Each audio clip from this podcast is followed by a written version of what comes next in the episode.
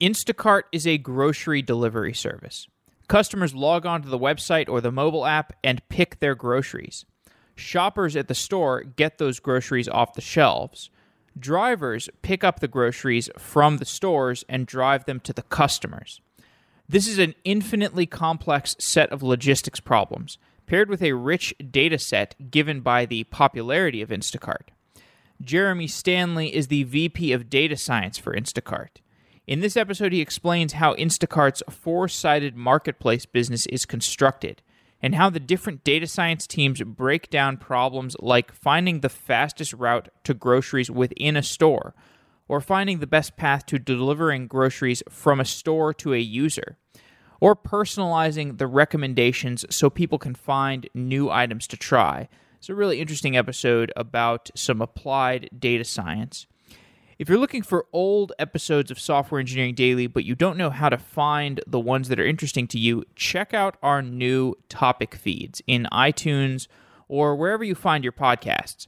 We have sorted all 500 of our old episodes into categories like business and blockchain and cloud engineering, machine learning. We have a greatest hits feed that has all of our best episodes, our most popular episodes, and these will be updated over time. So it would be, uh, you know, you can you could subscribe to all these categories instead of subscribing to this main feed if you want, or subscribe to a subset, whatever is interesting to you. You can check the show notes for more details about these, and I hope you like today's episode.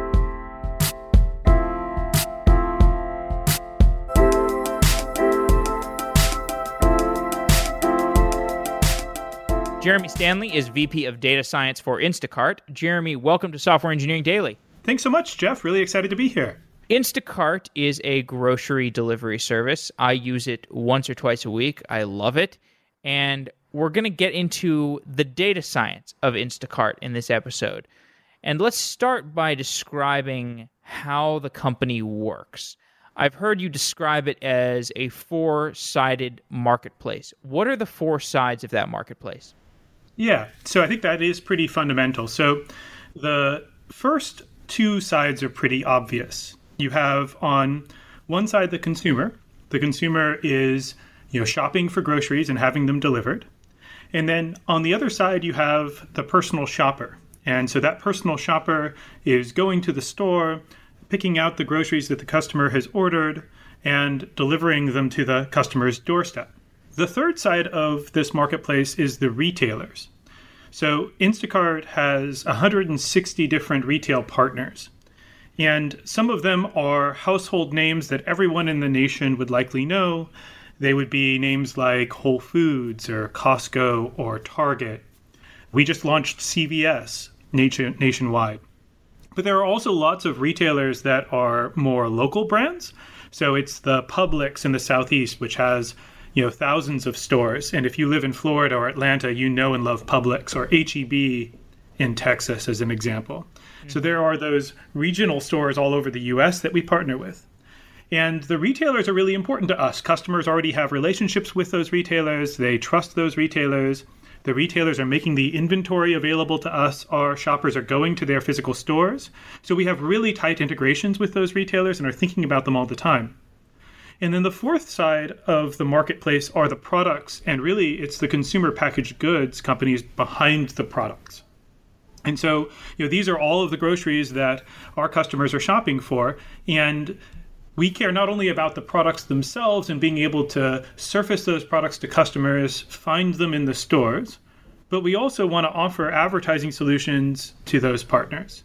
So they want to be able to promote their product uh, on our website. And maybe it's something like a featured item in a search result, or maybe it's a coupon where the customer gets a dollar off if they buy two of that product. And the consumer packaged goods company actually pays Instacart to offer that coupon to the customer. So it's a win for us, a win for the customer, and a win for the advertiser as well. So those are the four sides. I heard an episode of the How I Built This podcast with your CEO, and one of the things he mentioned in that episode that was pretty cool to me was the fact that for some, at least some of the supermarkets, the deal between the supermarket and Instacart is that the supermarket pays a subscription to have their store indexed by Instacart. And that that idea of turning I mean what I assumed originally was, oh, so Instacart does a delivery for a store, maybe they take a cut, maybe they take some flat fee, but the idea of a subscription had not crossed my mind. And I guess that example opened my mind to make me realize that there this is just a big marketplace and there are a lot of different incentive structures you can create. How do you think about the importance of incentives in the different sides of this marketplace and how do you make sure that the incentives are aligned? Yeah. So it's a it's a great question. I think if we're if we're specific about the example you gave, so some of our retail partners, they will pay us a percentage of the gross merchandise value. So it's if you spend $100 on groceries, the retailer might give us some percentage of that as uh, incremental revenue to Instacart. And the reason they do that is they want to work closely with Instacart and have Instacart offered for their retailer to as many customers as possible. They find that when they do that, it increases their same store sales. So, a given store footprint now starts to serve X percent more customers. And those X percent more customers will be a lot more profitable to the retailer because they've already sunk the cost in managing inventory and having the real estate expense and the people working in the store. So being able to drive incremental sales to new customers that wouldn't have bought already, something that our retailers really care about. They test it, and that's why they're you know paying us a, a fee. Ultimately, they know that customers want to buy groceries online and Instacart is a great partner for helping them to do that, to ultimately making their customers happy. So that's the specific incentive there. I think in general, it's tough when you have four sides to the marketplace. Any product change that you make, any feature that you ship, any algorithm you put into production, it's going to have an impact on all four sides. Maybe it's increasing basket sizes. Well, increasing basket sizes is probably good for the customer. I think they appreciate that. It might be good for the retailer because they're going to have larger basket sizes, you know, per customer. It's good for some advertisers, some of the partners, if their goods are the ones that are, you know, going into the incremental basket size. But if your wage structure is fixed per delivery, it might actually be bad for the shopper. And so that's a really obvious, kind of simple example. There are many that are much more nuanced. And so I think that it's hard in a four sided marketplace to look for product or algorithm changes that are a win for everyone in the marketplace. And so oftentimes uh, our strategy and, and what happens is we ship a portfolio of changes that might each be good for two or three of the sides. And yet in combination, they're good for everyone. I think the other side to this is that for any of our key performance indicators, there's some counter measure you know, if we increase how available we are to customers, we're more likely to have our shoppers sitting idle. And so we will always look at both of those metrics. We'll have a, a, key indicator that we care about, and we'll look at the counter metric that if you were to do something really naive to try to manipulate that key metric, like just staff more shoppers, the counter metric is going to suffer. And then we try to look for moving the efficient frontier on those two metrics. Mm-hmm. The strategy that we've seen lots of marketplace businesses take in recent years. A lot of the on demand companies.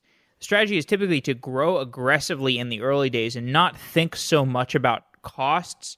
And then once the company reaches a certain size, they start to use the economies of scale that are inherent in reaching that certain size to look for better efficiencies. And I think this gets us towards the data science conversation because it is only with a certain scale that you start to be able to make conclusions within a reasonable degree of sureness about your business. So Instacart is at that scale at this point where you can start to make unique conclusions that are backed up by the data.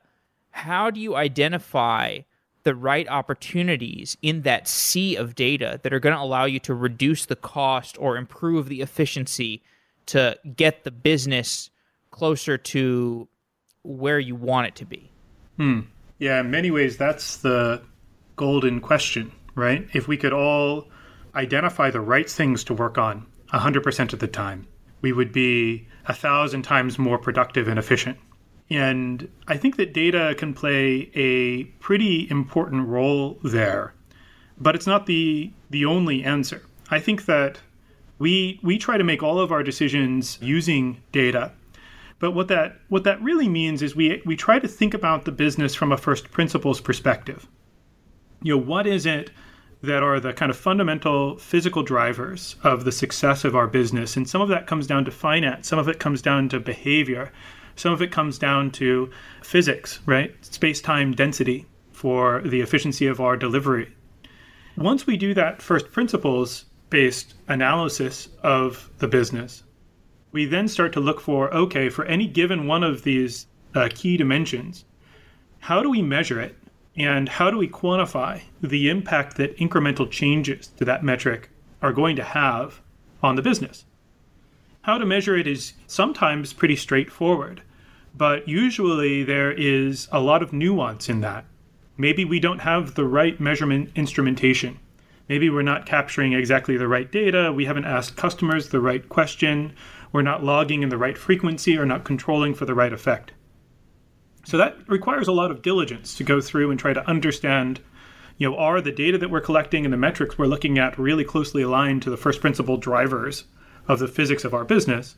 Then you can ask, okay, well, once we've measured these things, can we prove whether or not an incremental change is going to really matter?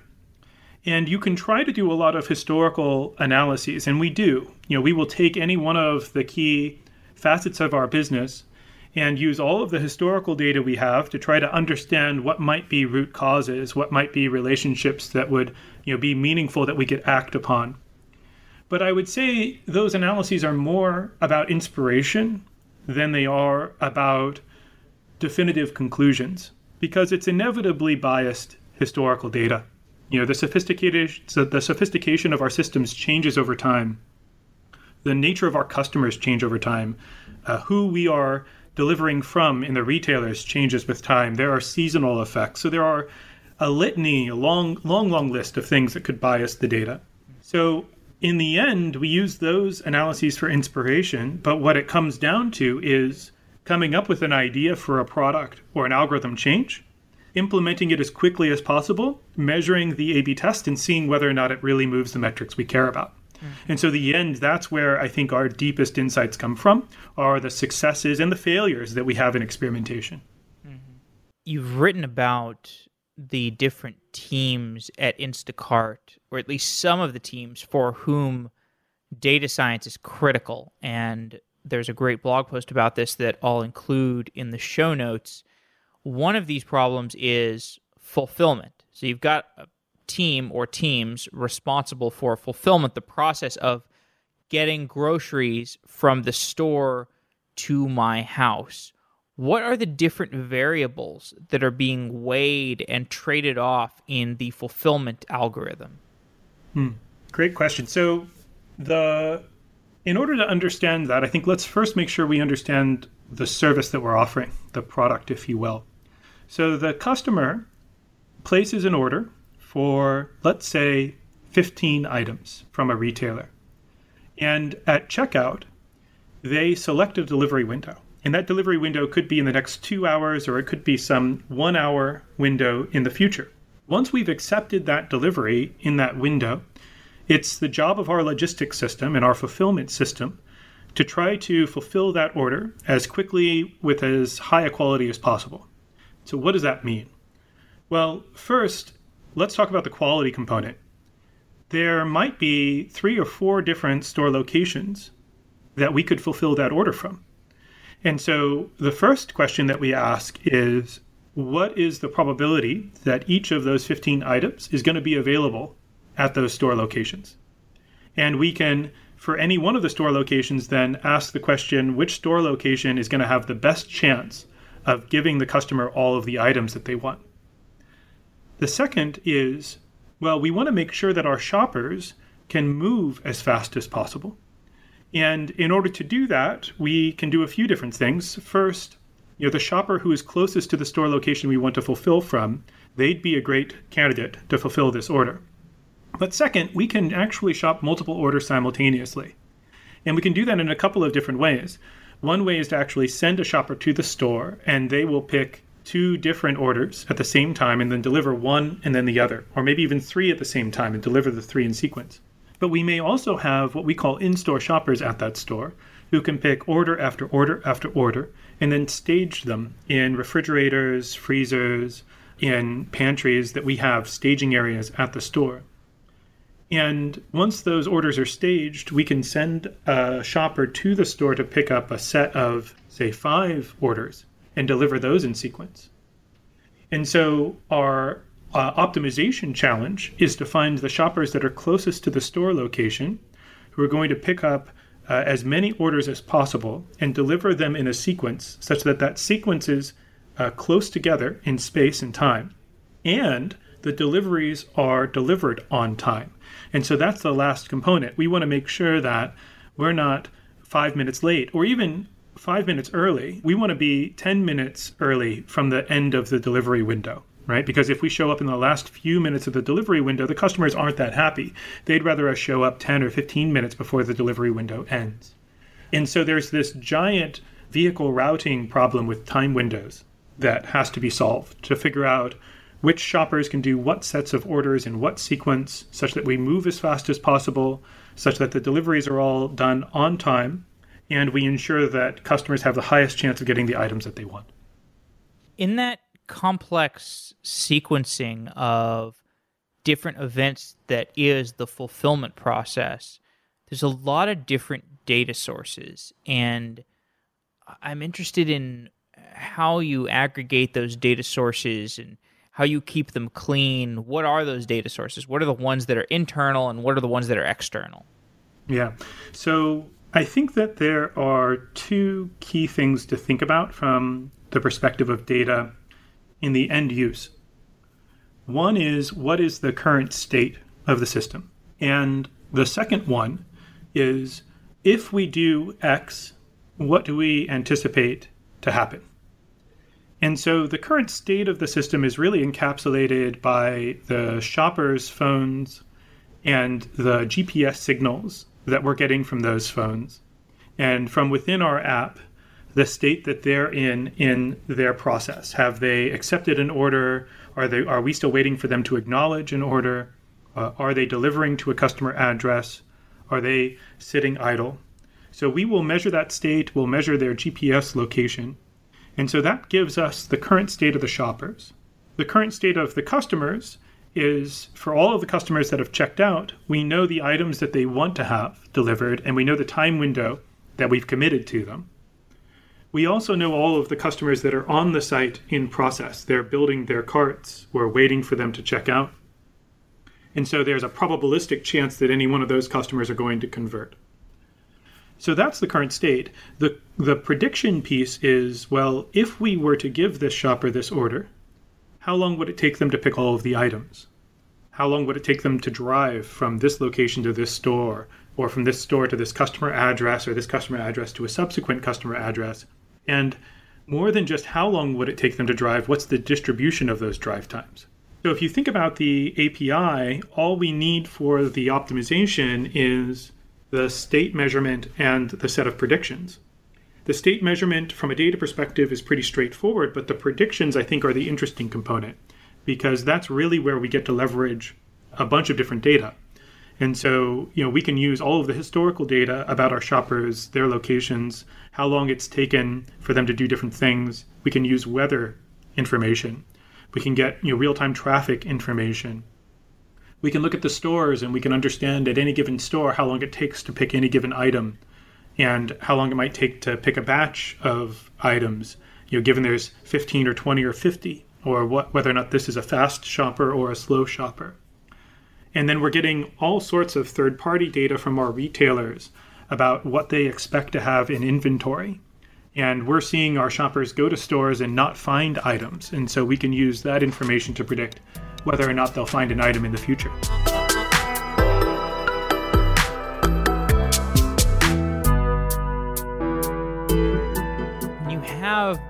A problem with so many variables like this, you know, I think one of the the revolutions that we've had in machine learning or data science recently is the spreading of knowledge in how to deal with these really complex systems. Whereas in the past, companies might have gotten bogged down with a rigid rule based system that was architected in a monolith and all the code is in a monolith and it's just a disaster to try to add something new or to try to understand what's going on or to try to isolate a single variable.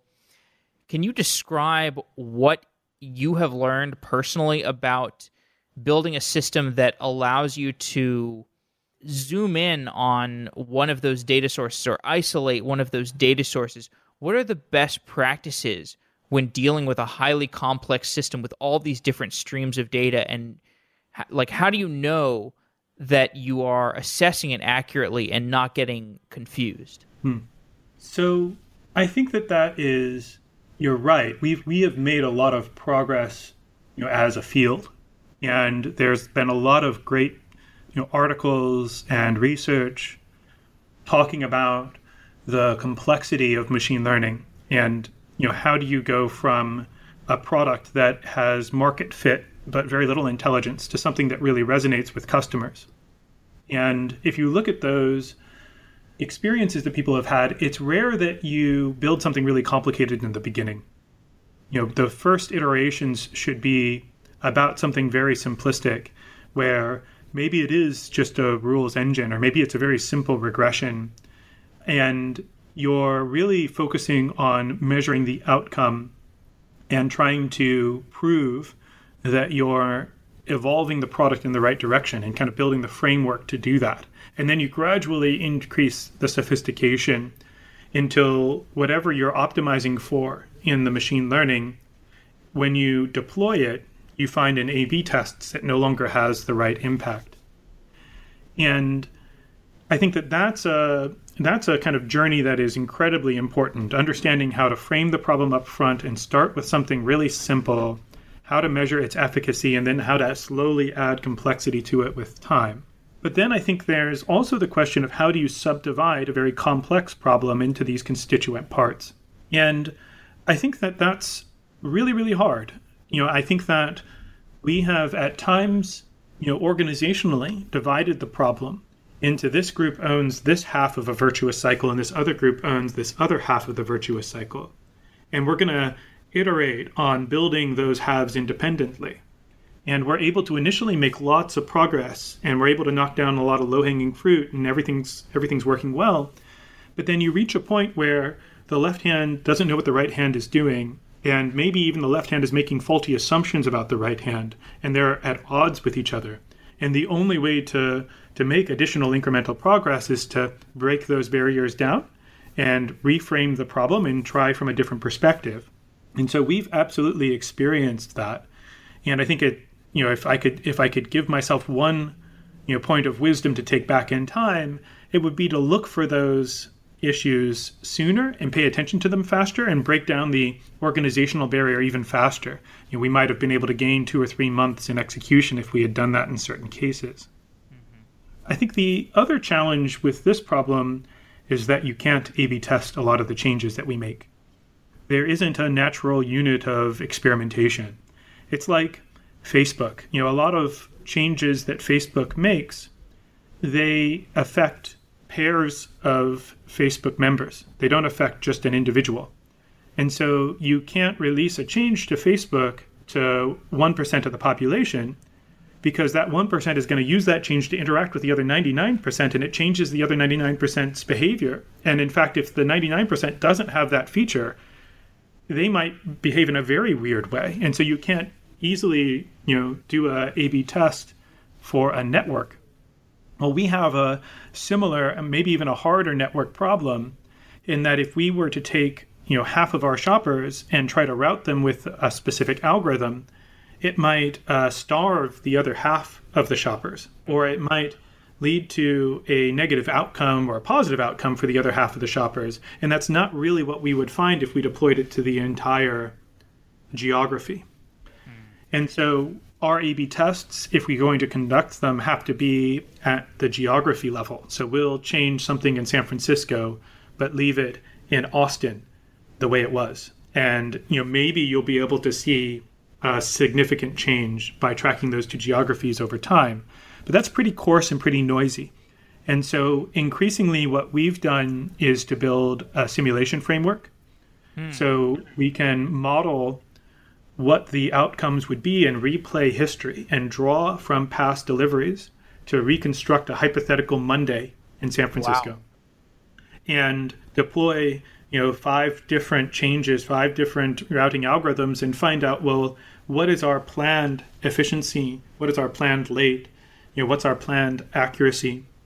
And then we will take the best ones and ship them and look to see whether or not in reality we observe the same outcomes and the same kind of sub metrics underneath it. Does the whole kind of system seem to be behaving in the same way as the simulation? And if it is, then that's fantastic. If it isn't, then it means there's something wrong with the simulation. So increasingly, we're trying to do that to make smarter decisions. That's quite an incredible approach. I've seen that approach in Wall Street, but I haven't seen it in these new marketplace businesses, although I don't doubt that there are other on demand companies that are doing it. You know, another question I wanted to ask you was about the supply and demand problem that you also wrote about in this blog post.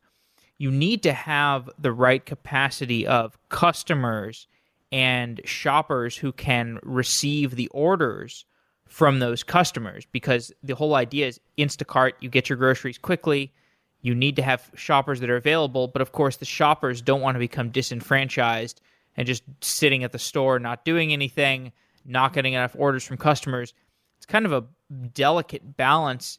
And the main knob that you can tune, from my point of view at least, is the price, which is what you're paying the shoppers. Because I don't think that there's variable pricing on the groceries, at least for the the stores I've shopped at when you're studying the response to a change in market price for the shoppers so that you can get enough shoppers on board but not too many to serve the customers are you also doing this simulation process or are you doing something different to model those price changes?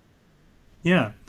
So i think that it's it's interesting the the primary way that we deal with new markets is to oversupply them. And we will usually offer guarantees to shoppers in those new markets so that they, if they are sitting idle, they're still making a good wage and they're still happy. And that's a temporary cost to us of launching a new market. Once we build a sufficient amount of density in that market, the demand becomes more predictable and we no longer have to have those guarantees. So that's the typical strategy. But the underlying question of, well, how do we model supply and demand and how do we react to it? It's interesting. I can take you through the history of it. We really started figuring out how many shoppers to put on shift with humans. You know, individual analytics people in our operations organization within each city, they would study what was happening in the market and they would put together by hand schedules that we would then you know copy into our system and distribute to decide how many shoppers we were going to try to get on shift. We realized that that wasn't scalable right? It's not scalable to have people manually trying to make this happen. You know once we start to launch 50 100 500 different markets you can't have an individual doing this for every one of those every day. And not only that, you're not going to learn, right? You're not going to be able to take the insights from one market and use them to make other markets better. And so we started out with a software based approach to doing this that was relatively simple. And we tried to follow what the best people were doing in the field to manage this staffing problem. And it really came down to look into the past and ask the question, you know, this time last week, did we have too many shoppers or not enough shoppers? What about this time two weeks ago? Well, let's react to those changes and make incremental adjustments. And initially, when we rolled this out, it made everything worse because it was too simplistic and it wasn't taking into account all of these special cases and idiosyncrasies. Hmm. And that was a really interesting journey where we really needed to have a lot of faith in the fundamental approach that we could automate this and use data and use algorithms and it would get better over time and the business, you know, bore with us through that journey. And about six weeks in, things started to get significantly better. And over time, we made really you know, big changes in managing the efficient frontier of keeping our shoppers utilized, but still having availability for our customers. We reached then a plateau where we realized what was happening is we were too often just chasing our tail. We were kind of overreacting to what had happened in the past. And because we have different role types, we might find that a role type sits idle or is busy, and we would add more people to do more of that kind of work the next week. But then our system that did fulfillment would just find some way to use those people, even if it was using them inefficiently. And so that was an example where the system that was staffing the shoppers wasn't thinking about what the system that was optimizing the routing of the shoppers were doing, and they were kind of working at odds with each other. And so we have moved to a new approach that does use simulation. We take forecasts for customer behavior into the future and for shopper behavior and the distributions of those outcomes. And then we construct you know many alternative realities for what next Thursday in San Francisco is going to look like. And we solve for what staffing should be at every store location for every role type in order to try to optimize the average outcome across all of the simulation runs. And then does that mean that you have to also be doing testing of the accuracy of your simulation? Yeah. So that can come at a couple of different levels. You know, one level is just we have many different forecasts and distributional forecasts going into the simulation. And so we can compute the RMSE or the likelihood of those forecasts as a KPI for the accuracy of the inputs. But then you have the question of, well, is the simulation uh, infrastructure itself accurate, right? Taking all of the inputs and making the decisions. And I think that's much, much more difficult to understand and to, and to directly measure. And I think the only way we found to audit that is to show that when you make the change in, in reality, that it tends to move in the same way that the simulation suggested it would move. And so that's still a fairly manual process.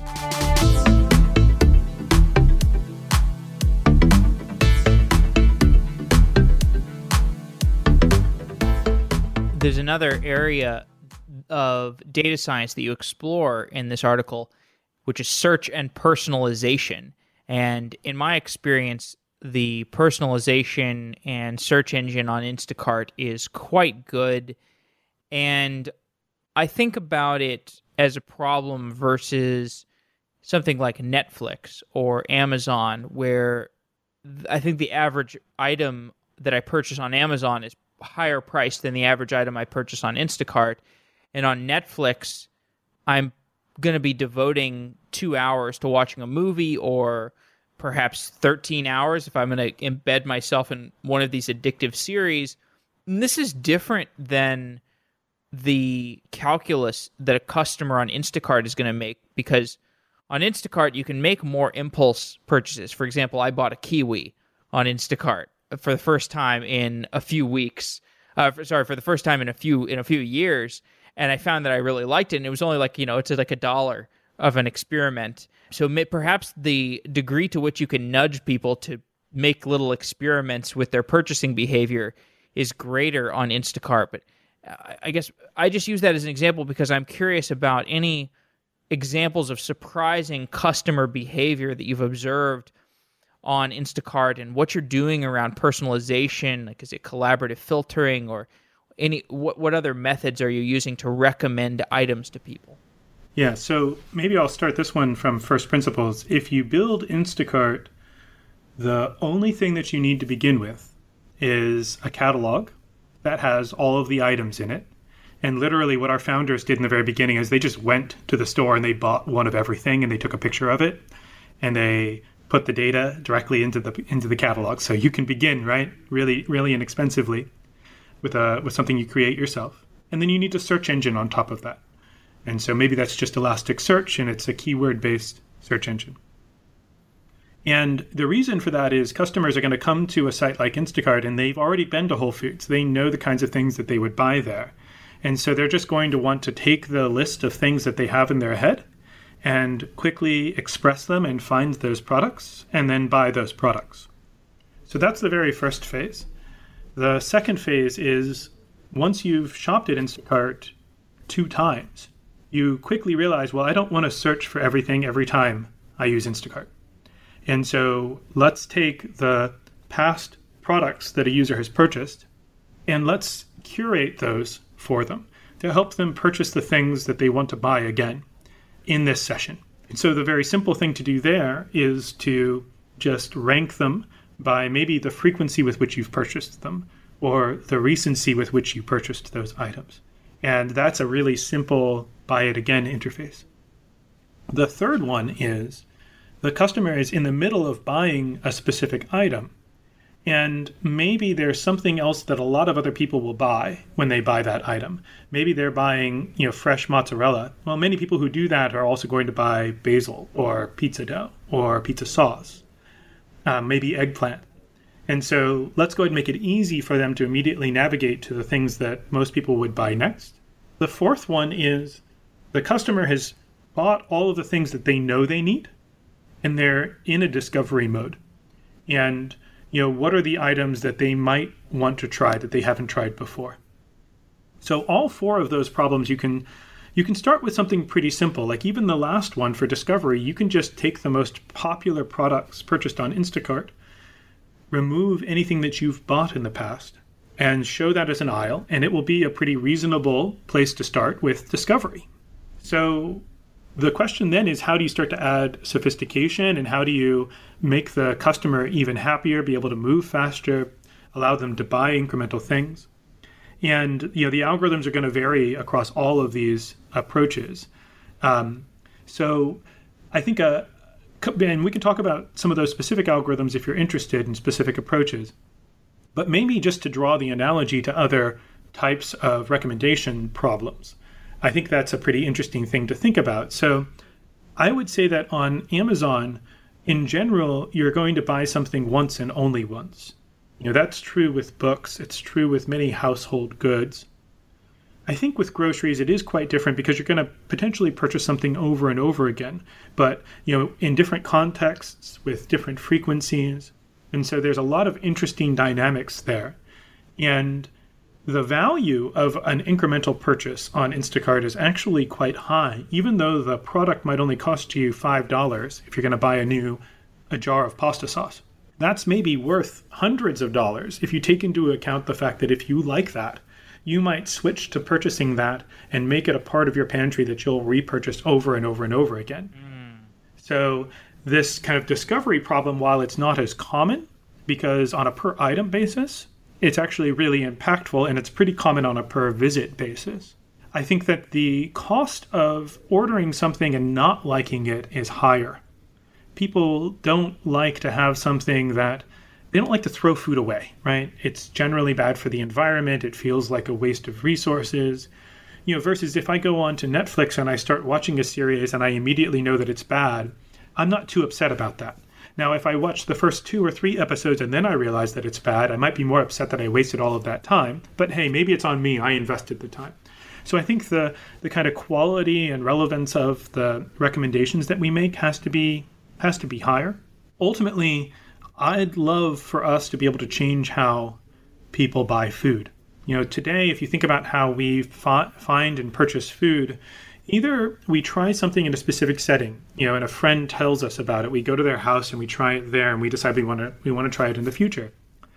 That's great, but it's a pretty limited set of opportunities for that inspiration. Or you're at the store and maybe you sample something, or maybe you something just catches your eye, and you pick it up and you look at it and you decide, what the heck, I'm going to try this thing.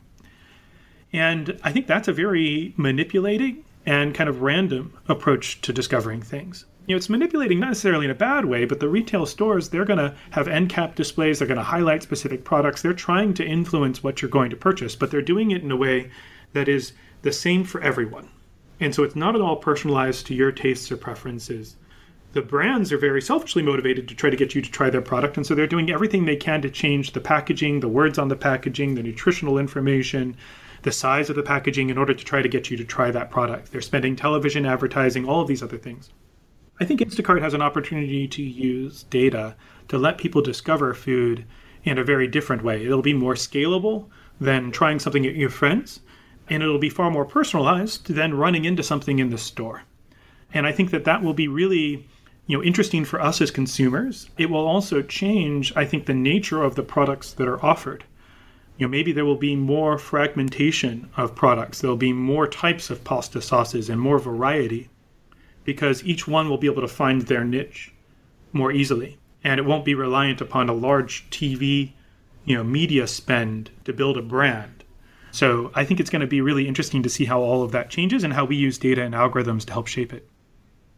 That's the that's a great optimistic viewpoint. I'm I'm with you on that. I mean, we've seen this rise of niche brands because just because of the internet, even the internet serving customers in what is still a pretty naive if you, uh, you know if you compare what is the current marketplace of the internet relative to where it could be we're still in a pretty naive state. But if you think about more sophisticated stuff that's coming down the line you can get a lot more specialized products that are a lot weirder because you can those companies can get to coming back to the economies of scale they can get to the economies of scale faster and get their costs down to a place where customers are going to be willing to buy those weird products but switching from the optimistic world to the more pessimistic world then we'll talk uh, you know then we'll talk about some data engineering stuff but i've talked to a lot of these marketplace businesses about the problems of fraud detection and chargebacks. We did a show with Stripe that was very popular about their uh, fraud problems, and every marketplace business has a whole host of fraud problems. It's, it's it's nothing new, and it's probably not going away from the internet anytime soon. And it turns out to be a problem that that tends to involve so many different layers of the data science pipeline at these marketplace companies because you often need to synthesize data from so many different places in order to get the right signals for who might be a nefarious consumer. Can you talk at all about fraud detection and how the anti fraud teams are set up at Instacart? Yeah. So I think first we use a variety of different third party services in order to score, you know, fraudulent transactions. And those are great. They have access to, you know, far more transactions from many different types of companies, much greater density, you know, on a per customer basis. And so, you know, those are very useful to us, but they don't take into account any of the idiosyncrasies of our marketplace business and you know they also aren't going to be particularly relevant on the shopper side. I can't talk about you know specific examples, but you can just imagine that there's hundreds of creative ways of trying to defraud uh, a complex product like Instacart. And to be honest, we've been able to handle most of our fraud issues with uh, people looking for specific types of patterns, and we haven't invested a lot yet and using machine learning to make those processes scalable.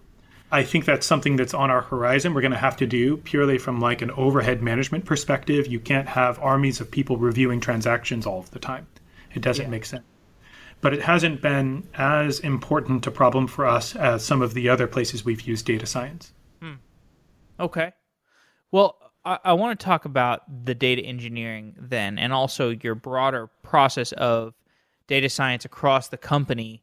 How do you look at data science versus data engineering? Do you have a data engineering infrastructure that all the data science teams have universal access to, or are the data science teams standing up their own data engineering pipelines? Yeah. So I think the first place to answer this is how we organize. So say the engineering organization at Instacart's, um, you know, 120 people, then out of those, about maybe 45 or 50 relate to data. Out of those, about, let's say it's 50, out of those, about 10 are in data engineering, and then about 20 do analytics, about 20 do machine learning. The 10 that do uh, data engineering, they're predominantly focused on two things. One, taking the data from Postgres secondaries in AWS or from you know other data stores like Cassandra or, Red, or Redis, you know, production data stores, and moving that data into Redshift which is the primary place that we you know use for all of our analytics and for a lot of our data science workflows. You know, any data that is too big to work with in Redshift, they will put into S3, and then we'll have other ways to manipulate the data off of S3, say using something like Spark. The other thing that the data engineering team is doing is to ingest all of the third party data that we get data from retailers, data from data providers around products, you know, data from our advertising partners. So many, many different types of streams of data coming in that are useful for our business. And along the way, they're taking all of that data either from our production systems or from third parties, and they're enriching and structuring it and organizing it, making it easier to access and manipulate. The analytics team might be called a data science team at Facebook or at Airbnb or at other places. They have a pretty sophisticated skill set. They are using R or Python and doing lots of visualizations and analyses. They are building dashboards for public consumption, the kind of canonical representation of KPIs, maybe using something like Tableau. They're setting up A B tests and analyzing those A B tests to help make better decisions in the business. So I really think about those analysts at Instacart as being data scientists who are focused on decision science. And then the remaining people are doing machine learning or they're doing operations research science. And we call them here data scientists, but they would be called a machine learning engineer at other companies perhaps. They are integrated into product teams working side by side with engineers to ship changes to the product that use data and algorithms. And so there's a team that's focused on balancing supply and demand, and there are machine learning engineers there that are producing the forecasts and they are building the control systems for managing our capacity and how we do busy pricing on the site. And they're working side by side with engineers to ensure that we're logging all of the appropriate data. And then they'll work with the data engineering team to ensure that that's being structured into Redshift in the right way and they're working side by side with the engineers to uh, to change the nature of the product and the consumer experience, maybe to change you know the APIs that we've set up to make it easier to ship products in the future, and they're watching the evolution of their system change over time and making it better and better. So broadly, I think that's how we work together. The you know actual data engineering like i said a lot of it you know begins with redshift and we'll be pulling that data directly into say python and then you know manipulating it from there and using other tools from there. Or if the data is too big uh, to really store or manipulate effectively in redshift we'll put it into s3 and use other tools like spark to get at it at scale. Tell me more about the deployment and updating process for your machine learning models yeah, so that will vary. You know, many of our models are, I would say they, they roughly belong in three different types of camps. So one is they're essentially a batch process that is running, you know, every hour or every minute or every day. And the end result of that is to push data into a table. And that table is a canonical representation of the truth for the predictions or outcomes of that process that any other system can use. And so essentially the database is the API. And you know, we try to avoid making updates and instead making those outputs logs and you can version the table structure have a not not version the table structure but have something in the table structure that allows you to version you know changes to whatever it is you're writing to and so that can be a way of manipulating or versioning your release and one of the nice things about systems like that is the database is a fallback. And so you can always rely upon stale data in the database, you know, fall back to that data with whatever production system you have downstream that depends upon it. The second type of deployment we have is where the algorithm has to be used in memory in the process that is doing some other computation. And so a typical example for that would be our fulfillment engine if we're looking at a thousand deliveries in a geography and we're trying to optimally route 500 shoppers to do those thousand deliveries, we can't call out to a service or call out to you know a database to get predictions for any arbitrary combination of a shopper, a delivery, and a set of other deliveries. There's just too many of them. And so we have to compute them in real time in the process. And in that case, the entire application, that in this case is doing routing, we'll ship changes to that application and the algorithms will go along with it, right? And so, you know, that, that has to be managed more carefully. I think the third part is where you've really set something up as a service. And so, you know, it might be, you know, ranking the products for picking them in the store, or it might be something like, you know, how we think about making recommendations on the site. And, you know, in some cases, the latency requirements aren't that low. And so if we've got minutes to sort an order for a shopper, we can set up a, a rel- relatively simple service that has a queue in front of it that makes these predictions and then and then responds back with them. And it's okay if that's not, you know, if it ha- if that takes 100 milliseconds or more. In other cases, if we're making recommendations on the site, it has to happen instantaneously. And so for, you know, those cases, we tend to deploy a pretty simple algorithm in production that's using cached data to make a final decision. So maybe we've learned an embedding about products, and we know that that embedding represents how similar products are. And so in real time, we can compute nearest neighbors in that embedding space, you know, for a candidate set of a thousand products and do that in a few milliseconds. And you know that process can be pretty robust and independent to changes in a batch process that's updating those embeddings. So that's another you know approach that we use. Mm-hmm. You're the VP of data science at Instacart. How much of that job is about hiring and people operations, and how much of it is about solving engineering problems?